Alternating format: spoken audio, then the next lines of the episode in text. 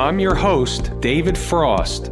This is my strategic forecast where you get common sense market analysis.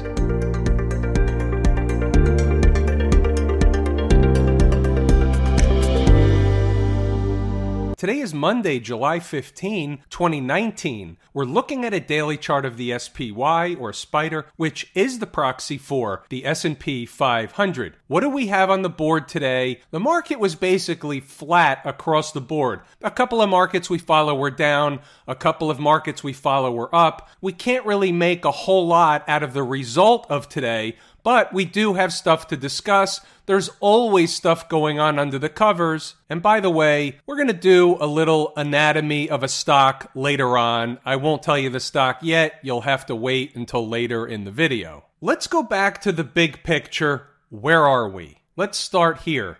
A nice and clean monthly chart with nothing on it. As far as this chart's concerned, there's nothing wrong with the market. Continues higher it's in an uptrend. Party on. Weekly chart, just for perspective purposes, same routine, in an uptrend. It's just going higher. It's overbought. Doesn't matter what overbought is because you can't define overbought. Daily chart clean with no preconceived notions on it, no moving averages. It's just going higher. It's in an uptrend. There's nothing wrong with this market. Now, back to the normal chart. Couple of things.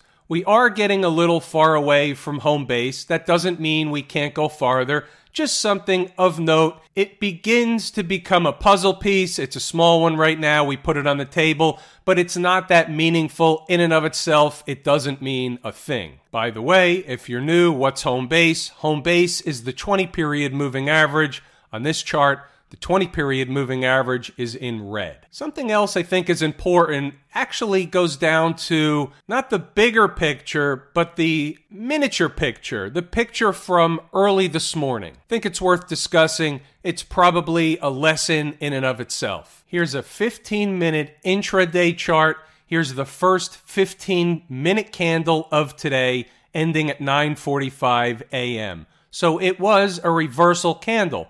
The market gapped higher. It was a gap in crap. There could be some but we went sideways buying all day right long. The, the market really Johnny never wins. Chasing but normally that's not really the work. point. This Just is saying point. inside reminder, the numbers. Well, that's first okay, thing in the morning. We're not going to go through all of the detail about not the much commentary. unless you have. We want to focus in on the last couple of lines. If we scroll down says, to get those numbers, the trap full and frustrate crew, we have a set of two. We have the S&P E-mini. We also have the SPY number. Focus in on the SPY number of 301 right in the middle. And then we'll also focus on the ES number of 3020. We'll get back to those numbers in a moment. Before we go off inside the numbers, we'll take a quick look at the stock opportunities that did exist today. There wasn't a lot. We're now on the front end of earnings season. So, as companies report their quarterly earnings, stocks on the move will grow,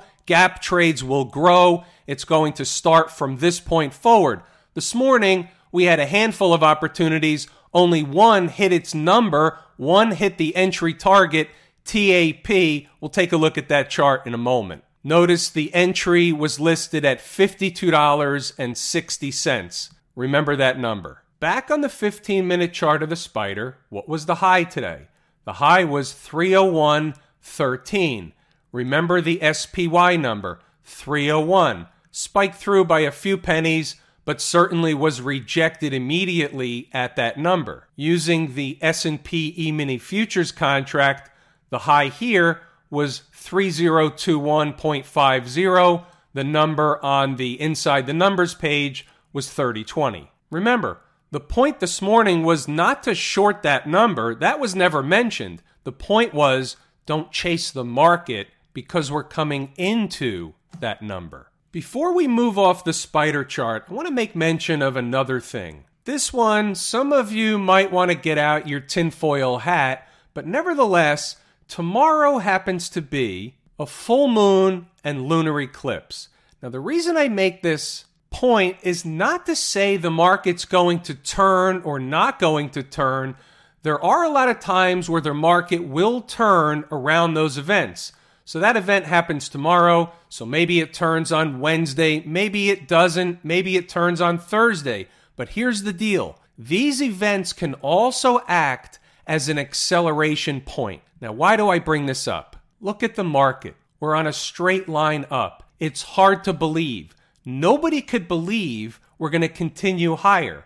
We're coming into this event where there are a lot of traders that are looking for a turn in the middle of this week. Does it have to do with that event? Potentially. A lot of people looking for a turn, a market that appears that it can't go any higher. What I would suggest we do is be on guard of either way. Be on guard of a potential turn in the middle of the week. Be on guard for an acceleration point to the upside, another melt up. I realize it seems like the impossible. I realize it seems circus like. From where I sit, we have to be aware and on guard of both. The other thing that we wanted to mention from inside the numbers was the stock on the move list.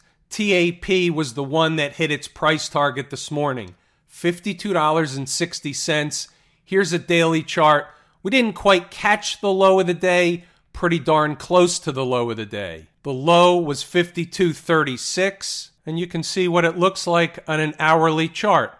The stock closed Friday $54.38. It was getting hit a little bit this morning. It made the list, it hit the number, took off to the upside. You can't see it on the screen, but I'm here to tell you that this trade was created with the tools taught in the course at Lazy E Mini Trader. Remember what we always say every chart, every stock, or every market is headed for a destination. Sometimes the destination is more obvious than others. Even when it's obvious, it doesn't always work out, but most of the time when it's obvious, it does work out. And that's what makes the morning trade so valuable Stocks seem to be headed for that destination early in the morning when the volume's coming in the market. They're headed there rather quickly. They go, they get it done, and if we're right, they turn around and they head back in the other direction. That's the whole point. Sometimes it happens better than others, sometimes it takes longer than others, sometimes it doesn't work. It works a lot. About Camp IWM? Let's get back in our lane and look at what we have. Basically, the same thing that we had the last time we discussed it, which was over the weekend video. It's the same routine, only interestingly enough, the IWM was down today when everything else was mainly flat. And the everything else meaning the major indices, the SPX, the S&P 500, the Dow, the Nasdaq, they were all up, but only slightly by basically a rounding error the IWM, which happens to be my favorite market leading indicator, was down. It's of note, it's a puzzle piece, and it's on the table. However, there's always two sides to the coin. It was down, yes. It's my favorite market leading indicator, yes. Is it still making the same bull flag pattern that we've been discussing over and over and over again?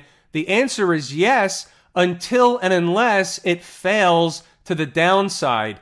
Either way, the energy that's being built out of this pattern will be released. The question is, which way? IWM down today? We're watching. My second favorite market leading indicator making our nightly stop down at the transportation department. And by the way, I'm skipping over the VIX intentionally. There's nothing going on. It really didn't do much today. It's in the same position that it really was at the close of Friday. It was up slightly, but we didn't get any new information. Did we get any new information from the transports?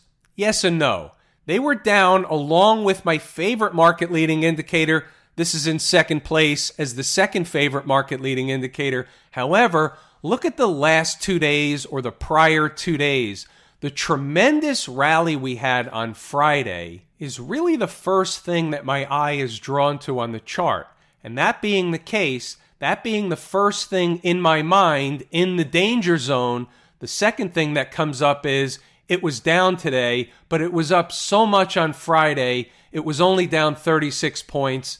I can't really make more of it than that. In one fell swoop, we got so far above the moving averages that it would also be common and normal garden variety market behavior for us to begin to consolidate for a while, maybe put in a bull flag pattern, maybe some kind of a bull wedge pattern.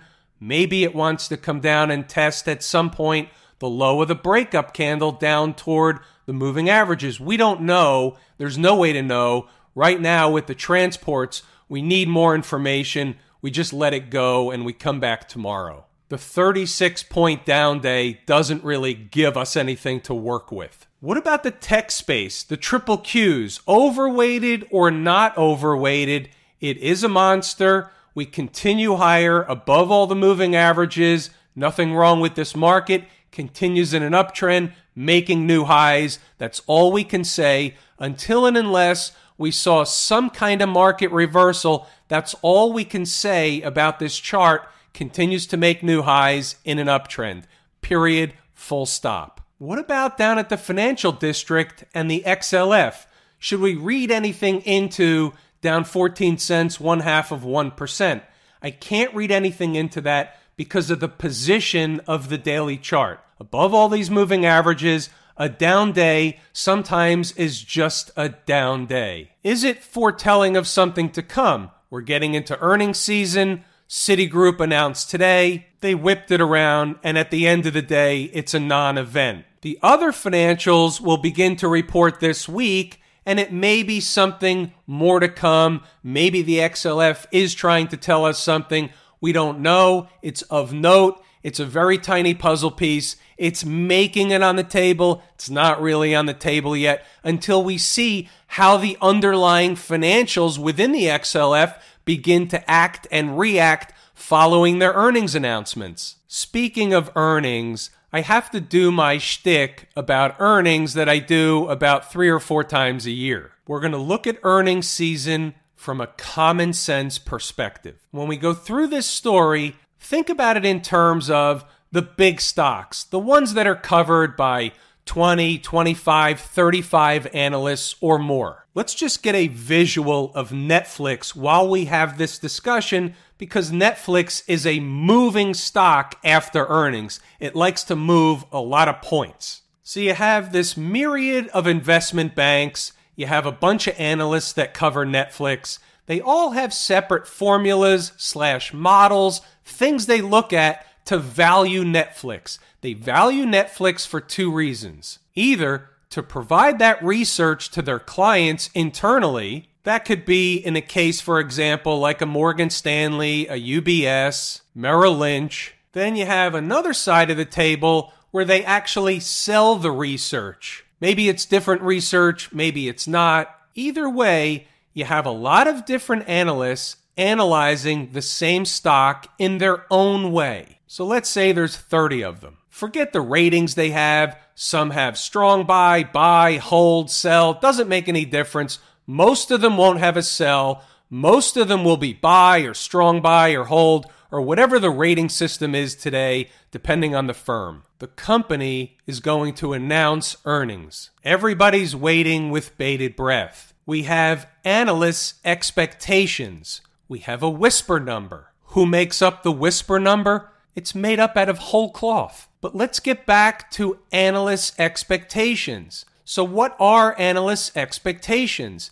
It's an average of the 30 analysts that value Netflix any way they want to value Netflix. It's an average of all of them that becomes earnings expectations. Now, anybody that knows just a little bit about math will understand how likely or unlikely it would be for Netflix to actually hit the average number of 30 analysts' guesses, because that's all they are. It's essentially an educated guess using a bunch of hypotheses, as much hard data as they can get their hands on, and a lot of estimates. So, what happens? Netflix reports their number, the stock goes crazy in one direction or the other. The pundits on television go bananas. They bring on all the different analysts to discuss the fact that Netflix met, beat, or missed their expectations and why. And what about the conference call coming up? And what about the forward looking stuff? If you think the Federal Reserve Kabuki Theater is any fun, earnings season is just a good old fashioned circus. But here's the good news. None of that stuff makes any difference in the world because, from a technical perspective on the charts, it creates a ripe environment of opportunity. That's what the gap trades and the stocks on the move trades are made from. So, earnings season is traditionally a bonanza. We may be in a quiet market now, but it's not going to stay that way. Getting back around the horn and taking a look at the SMH. This is the exchange traded fund that tracks the Philadelphia Semiconductor Index. Anything wrong here? No. It's in an uptrend, continues higher, Nothing's changed since we last spoke about it. In the beginning of the video, I said we would do an anatomy or an analysis of a stock. We're going to do GE specifically for a reason that I got an email from a member, from a subscriber, asking about GE. He sent over a chart, and I looked at the chart, and then I looked further, and I said, This is a good lesson to put into a video. We can run through various charts of GE just to walk through the stock and see what I see. You can see how I'm looking at it and why, and we'll see who's right in the end. Whether I'm right, whether somebody else is right, doesn't matter. The point is how I'm looking at GE from a long term perspective. That's what this is. This portion of the analysis of GE is strictly based on a long term perspective, but we'll start at the daily chart and we'll work our way up from there anything substantial on the daily chart. Not really. We're trapped in some moving averages. We can certainly make a case that we actually had a down move and we're making a bear flag pattern on the daily chart. That certainly can be the case. And if that were to actually take place and have a continuation move down, we would find ourselves somewhere in the vicinity of testing what? Testing a breakup candle low, potentially filling a gap right below that. Is that detrimental to GE? No, we're talking about roughly a $10 stock. I'm looking at 950. This is really short-term stuff. But nonetheless, we want to look at the first thing that jumps off the chart. The second thing is if it were to jump above that 20 period moving average, start closing daily above that 20 period moving average. That's bullish. Closing above this breakdown candle high would be bullish. That would likely send price higher. So we need more information. We need another chart. We need more time, meaning I need to see a more expansive view of time. The weekly chart. Now, the first thing that comes to mind and the first thing I see is fugly. The first thing that comes to mind is, and not even looking at GE, it could be anything. The first thing that comes to mind when I see a chart like this is trouble. Now, trouble could mean trouble and then trouble is over. Trouble could mean trouble, but trouble takes a long time to be over. We don't know, so let's revert back to the chart and let's go see what we see from a near term perspective. When we look at where we are on the weekly chart, we can see that we're working our way higher. It looks like GE put in a low late 2018, early 2019. It's trying to work its way higher. You see, we've really traded sideways for four or five months. We're above the 50 and 20 period moving average. From a shorter term perspective, this does not look bearish. It looks like it wants to work its way higher, but it has work to do from this chart, if you're looking for GE to trade higher, you begin looking for areas that would be a natural area of overhead resistance. Here's a pivot that it visited this year It's consolidating underneath that. I don't know that that would be such a good level of overhead resistance to me. It looks like it's consolidating to work its way or eat its way through that particular area. So I would naturally go to the next one, something up here or even something up here, and you can see where this begins to coincide with the 100 period moving average. However, what you have to note is as time goes on, the 100 period moving average is sloping downward. This is a weekly chart. This takes a while to play out. We're talking about a 30% move from current price or something a little less than 30%, but it's still a hefty move nonetheless. That's not going to happen in a week. That's going to take a while. So, as that would take time, if GE was working its way higher, that moving average, that 100 period moving average that comes in slightly above 13 right now, that would work its way down so it would no longer coincide in the future with that particular pivot that we pointed out. It's of note, something to think about as we're looking at charts. What about the monthly chart? Again, we see fugly, we see a low, we see a pretty good ride off that low, and we see also a pretty nice bull flag pattern right here. Now, we saw this on the weekly chart, but it's much clearer on the monthly chart. Now, all of a sudden, when you look at it from a monthly chart perspective, that 13 that we just talked about doesn't look so far fetched. Again, keep in mind, this is a monthly chart. It takes a long time. But if, in fact, if, it's a big if, if GE is breaking out, which it could be based on this monthly chart, where is the next logical area of overhead resistance? Well, we just found it. Maybe it's a touch above 13, but likely not much above 13 if it ever gets that high. There's no guarantees that it will, but that's what this chart is telling us. Is it going to be easy to get through the 20 month moving average? Probably not. Whether GE ever gets to 12 or 13 or 14 or 15, this is a company that has a lot of work to do to turn the ship around. Not here to pass judgment on GE, just the charts. That's a good place to pull the ripcord today. I'm David Frost, my strategic forecast. Thanks for tuning in for another episode of Common Sense Market Analysis. My Strategic Forecast is hosted by David Frost. Subscribe, rate, and review on your favorite podcast app, and please visit mystrategicforecast.com for more information. My Strategic Forecast is common sense market analysis.